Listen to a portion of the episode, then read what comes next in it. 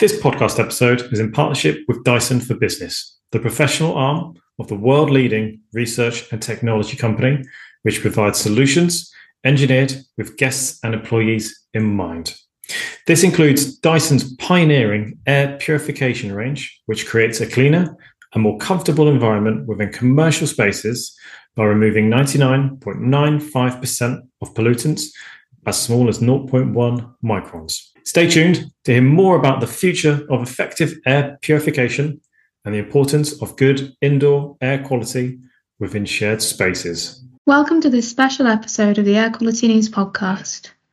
Today we're joined by Matt Jennings, Category Director for Environmental Care at Dyson. Matt studied mechanical engineering at Bath University in 2007. He joined Dyson as a design engineer in 2013 where he worked on the first range of air purifiers the company produced. He then took over as the product lead for the Dyson Zone air purifying headphones, Dyson's first wearable product. As category director for environmental care at Dyson, the research and development function responsible for air purifiers, cooling fans, heaters, and humidifiers, Matt is responsible for the future of Dyson's indoor air purification solutions for both homes and businesses, furthering Dyson's involvement in air quality research and supporting air quality education.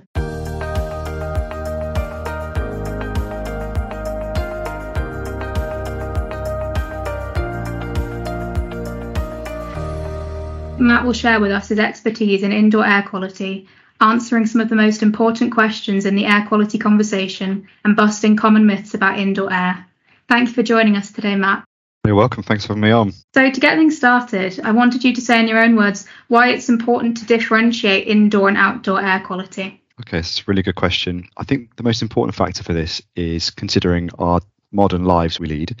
So much more of our lives are focused in the indoor setting, and the impact indoor air quality can have on our health, therefore, is magnified by that. Also, the pollutant sources are very different if you consider indoor and outdoor air. So, Typically, indoor air is a combination of outdoor air that's leaked into our homes or into our workspaces, plus unique indoor pollutants that are created in those environments. So, indoor air is really kind of a much more complicated cocktail. So, the two factors of it, I think, being more impactful on us in terms of the amount of time we spend in an indoor environment and the fact that the pollution sources are different mean it's very important to differentiate the two.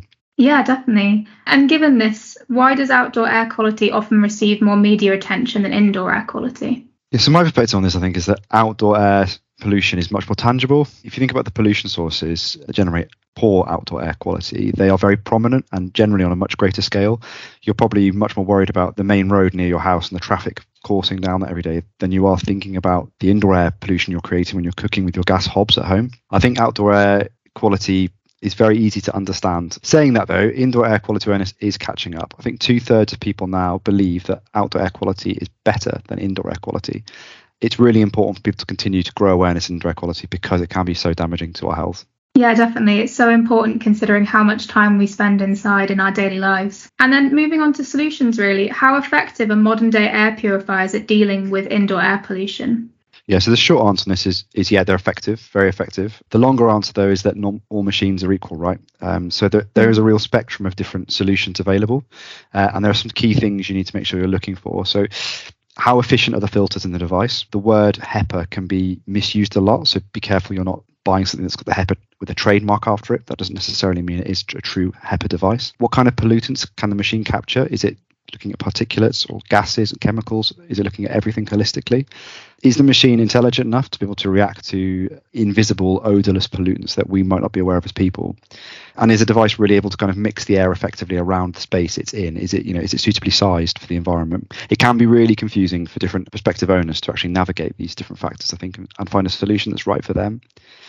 The Dyson purifiers we sell, they contain certified HEPA filters, uh, which means they can capture 99.95% of particles as small as 0.1 microns. Our carbon filters that come with those devices also capture a wide range of uh, gas pollutants as well. So we try and holistically treat air quality some of our products also contain filters that are designed to destroy formaldehyde, which we call our catalytic filters and our products always come with a range of sensors to actually detect and inform the user and the device when pollution events have occurred in the home, meaning that the devices can respond automatically when you may not be aware things are happening in the space that you're in. Mm, that's really interesting insight. Um, and obviously, there you mentioned formaldehyde. Why is uh, this particular pollutant so important to acknowledge within the air quality conversation? Yes, it's a, it's a, I think it's a gas that maybe is slightly underreported in the UK at least. It is recognised globally as one of the most dangerous gases found commonly in indoor spaces. It can be brought into indoor environments by a number of different routes. So some of the common ones can be paints, cleaning chemicals, combustion from things like gas stoves, but also uh, interestingly things like um, engineered wooden floors. They use formaldehyde during the manufacturing process, and that can leak out again over time. As a result, formaldehyde can be common in homes, uh, but also commercial settings as well, like workplaces. Yeah, that's great. I think there's a such a lack of awareness about the fact that even things like building materials can have an impact on the air quality in your home. Yeah. And how can people find out about what air pollutants are present in their indoor environments? Yeah, so there are a few options available. There are kind of commonly commercially available indoor air quality monitors. If you're on a commercial setting, your employer can also hire professionals to come and do uh, measurements and reporting for you. Also, some air purifiers also contain sensors on board to ha- actually report on the contents of the air in real time. I think it's really important for us to have awareness of the air quality we're exposed to in, in our home, but also in our, our commercial settings that we visit on a day to day basis. Small changes in those environments can have a big impact on our health. For example, cutting back on things like scented candles or air fresheners. Yeah, definitely. Obviously, the indoor air quality of our homes is very important. But what about shared spaces like offices or gyms, for example? Um, is the issue as big there and can it be addressed in the same way or do we need a different approach?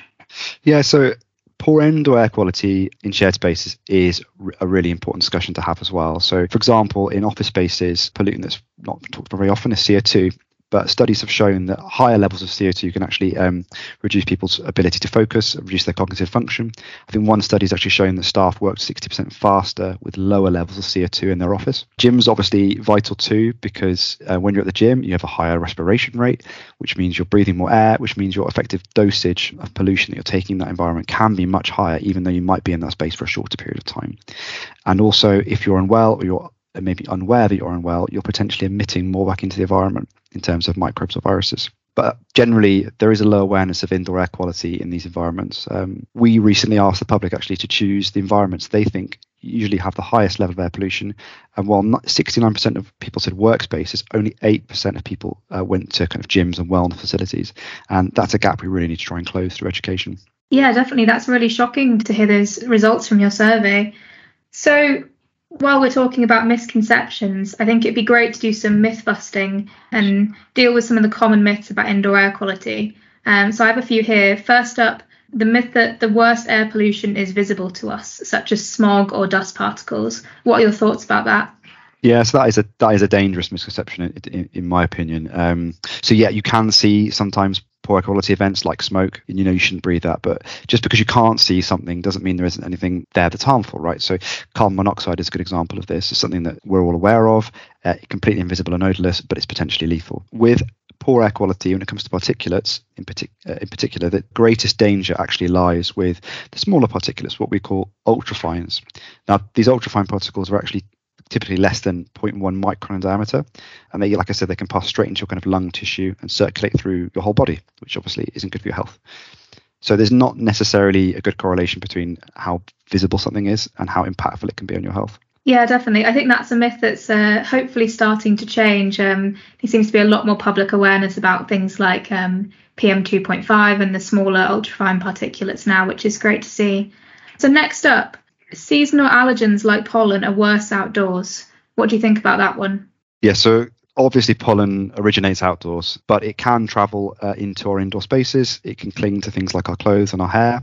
Um, and if it does end up in your home, it's going to stay there until it's either cleaned, purified, or breathed in by somebody. It doesn't break down like other pollutants, for example, uh, the kind of gases you'd get from um, a scented candle, for example, or from a, a, a, chemical cleaner. One study has actually shown that uh, indoor pollen levels can be up to two to five times worse than outdoor levels, which I think is potentially quite an interesting finding. Yeah, that's really shocking. I'm a hay fever and asthma sufferer myself, and I wasn't even aware of that. So I'd definitely be uh, taking more care with pollen inside. So finally, polluted air is only a problem in cities. Is this the case? So I think when it comes to outdoor air quality, polluted air can often originate in heavily populated areas like cities, but wind can transport this elsewhere and move it to areas that are outside the city quite readily into kind of areas that tend to be lesser populated, where you would think you have better air quality naturally. So that's that's something to bear in mind.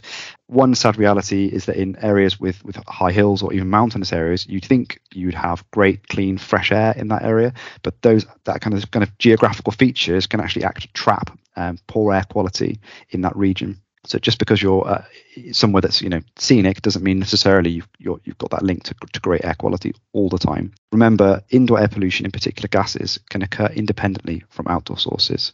So just because you have a house that's far removed away from the city doesn't mean you aren't generating pollution at home that you're just not aware of. Yeah, definitely. No, I think that's a really important insight to end on. That's all the questions I have for you, Matt. Um, I'm sure all our listeners will agree that that was uh, really, really useful, and I'm sure they will uh, definitely come out of that learning learn something. So thank you, Matt.